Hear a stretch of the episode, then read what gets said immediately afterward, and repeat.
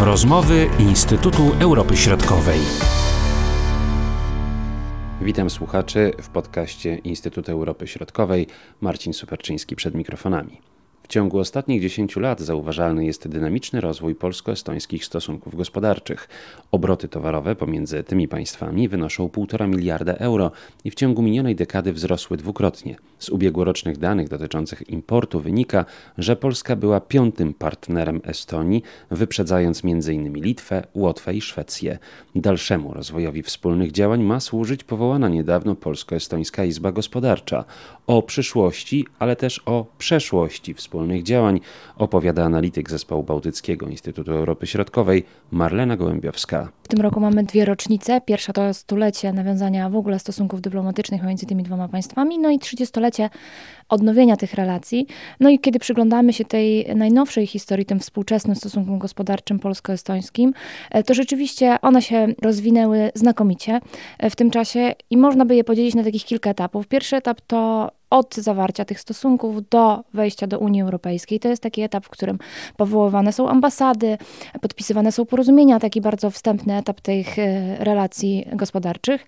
Drugi etap to z kolei od wejścia do Unii Europejskiej, tych pierwszych kilka lat, do 2009-2010 roku, kiedy to nastąpił kryzys gospodarczy. On w Estonii był, ten ogólnoświatowy kryzys finansowy, gospodarczy w Estonii był wyjątkowo dotkliwy e, i w ogóle w państwach bałtyckich, ale do tego czasu, od wejścia tych państw do Unii Europejskiej, nastąpił rozkwit wzajemnych relacji handlowych. Wówczas z 200 milionów do 700 milionów euro wymiana wzajemna towarami wzrosła w, w tych latach.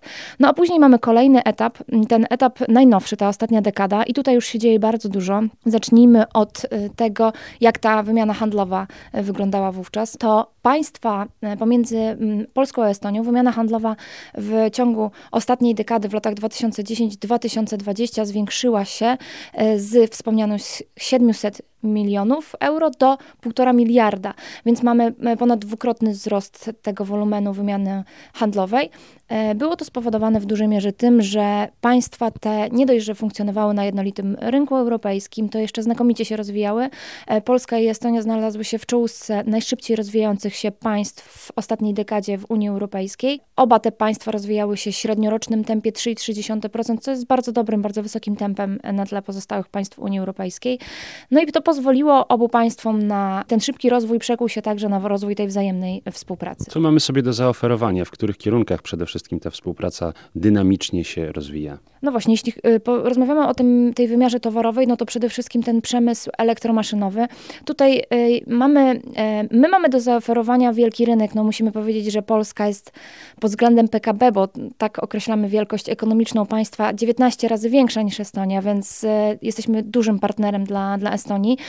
Co ważne, w ostatnim roku, 2020, awansowaliśmy na piąte miejsce jako rynek importowy dla tego państwa, więc naprawdę Estonia korzysta z naszych naszych, e, z naszego rynku towarowego nabywają, nabywane są towary z Polski przez e, Estończyków. E, no i ten właśnie przemysł elektromaszynowy, który tam rozwija się ze sprawą wysokich technologii. No ale nie powiedzieliśmy jeszcze mm, o wymianie handlowej usług, bo taka też istnieje i ona tutaj, tak jak mówiliśmy, że dwukrotnie zwiększyła się w ostatniej dekadzie wymiana towarami, to wymiana usługami zwiększyła się pięciokrotnie. Co prawda jej wolumen jest niższy niż wymiany towarami, no ale mimo wszystko ten wzrost jest naprawdę pokaźny i okazuje się, że no tu przede wszystkim ze sprawą sprawą tych rozwiązań IT, e, których słynie Estonia, ta e-Estonia tutaj wybrzmiewa. E, no i rzeczywiście mamy w ostatniej dekadzie znaczne przyspieszenie wymiany tych usług. No i co więcej, mamy też ten trzeci z reguły oceniany element wzajemnych relacji, wzajemne inwestycje. No i tutaj, o ile Polska była, e, dominuje, jeśli chodzi o wymianę towarową, usługową, więcej my tam eksportujemy niż importujemy. No jeśli chodzi o z kolei inwestycje, to Estonia jest dużo bardziej aktywna na naszym rynku. A w co inwestuje? To jest szereg różnych różnych mm, firm. E, obecnie e, to prawie 300 firm działających na polskim rynku, począwszy od tak bardzo znanych firm jak chociażby Bolt, przez firmy energetyczne, przez szereg różnych podmiotów, które podjęły tutaj działalność. E, dla Estończyków Polska jest, no tak jak mówiłam, dobrym rynkiem, po prostu dużym rynkiem, a, ta, a to działanie na jednolitym rynku europejskim powoduje i szybki nasz rozwój wzajemny, to powoduje, że, że te relacje, te inwestycje się po prostu pojawiają. No i w ubiegłym roku także została powołana wspólna izba gospodarcza. Czemu ona ma służyć? No właśnie, no, e, wzajemne relacje handlowe e, są na tyle zaawansowane, pomimo że Estonia jest dość małym państwem, to biznesmeni, przedsiębiorcy, których przybyło naprawdę bardzo dużo, bo mówiliśmy, że mamy 300 firm na estońskim rynku, z czego 150, po prawie 300, z czego 150 pojawiło się zaledwie od 2018 roku, czyli naprawdę nastąpił taki wybuch wzajemnych, e, wzajemnych relacji, jeśli chodzi o, o inwestycje.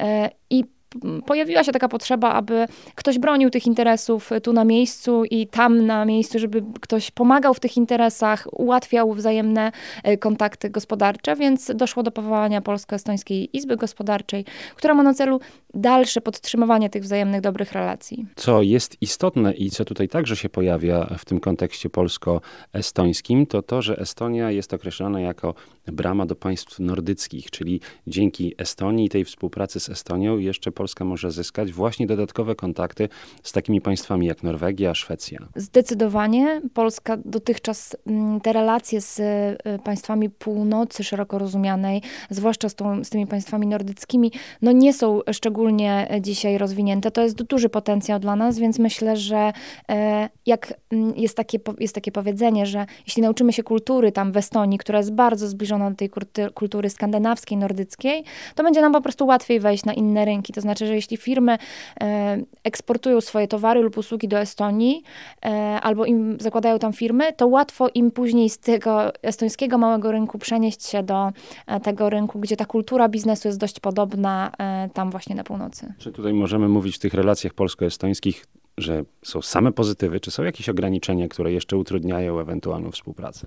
No, ograniczenia, y, rozmawiamy dzisiaj stricte o kwestiach gospodarczych i na tym się skupiamy, nie dyskutujemy o kwestiach jakichś tam politycznych, chociaż na ten moment też nie ma żadnych y, przeszkód w tych relacjach. Y, one się układają dobrze. Kiedy rozmawiamy, to nie tak dawno nowo wybrany prezydent Estonii odwiedza mm, prezydenta Andrzeja Dudę w Warszawie, więc te relacje też się dobrze układają. Myślę, że mm, taką być może barierą jeszcze we wzajemnych relacjach jest to, że trochę mało wiemy o rynku estońskim, nie dostrzegamy może takiego potencjału tego rynku, to nie jest nasz najbliższy kontrahent, y, nie jest też najbliższy partner handlowy ani, ani inwestycyjny, e, a warto współpracować y, z Estonią i myślę, że e, wiele jest jeszcze do zrobienia pod względem właśnie takiego pokazania, że tam jest ten kierunek y, i on jest potencjalnie warty zainwestowania, czy też rozpoczęcia jakichś wzajemnych relacji handlowych. Z pewnością Via Carpatia też przyczyni się do tego, że nastąpi większa dynamika tych relacji w tamtym północnym rejonie, nie tylko estońskim, ale także i łotewskim i litewskim.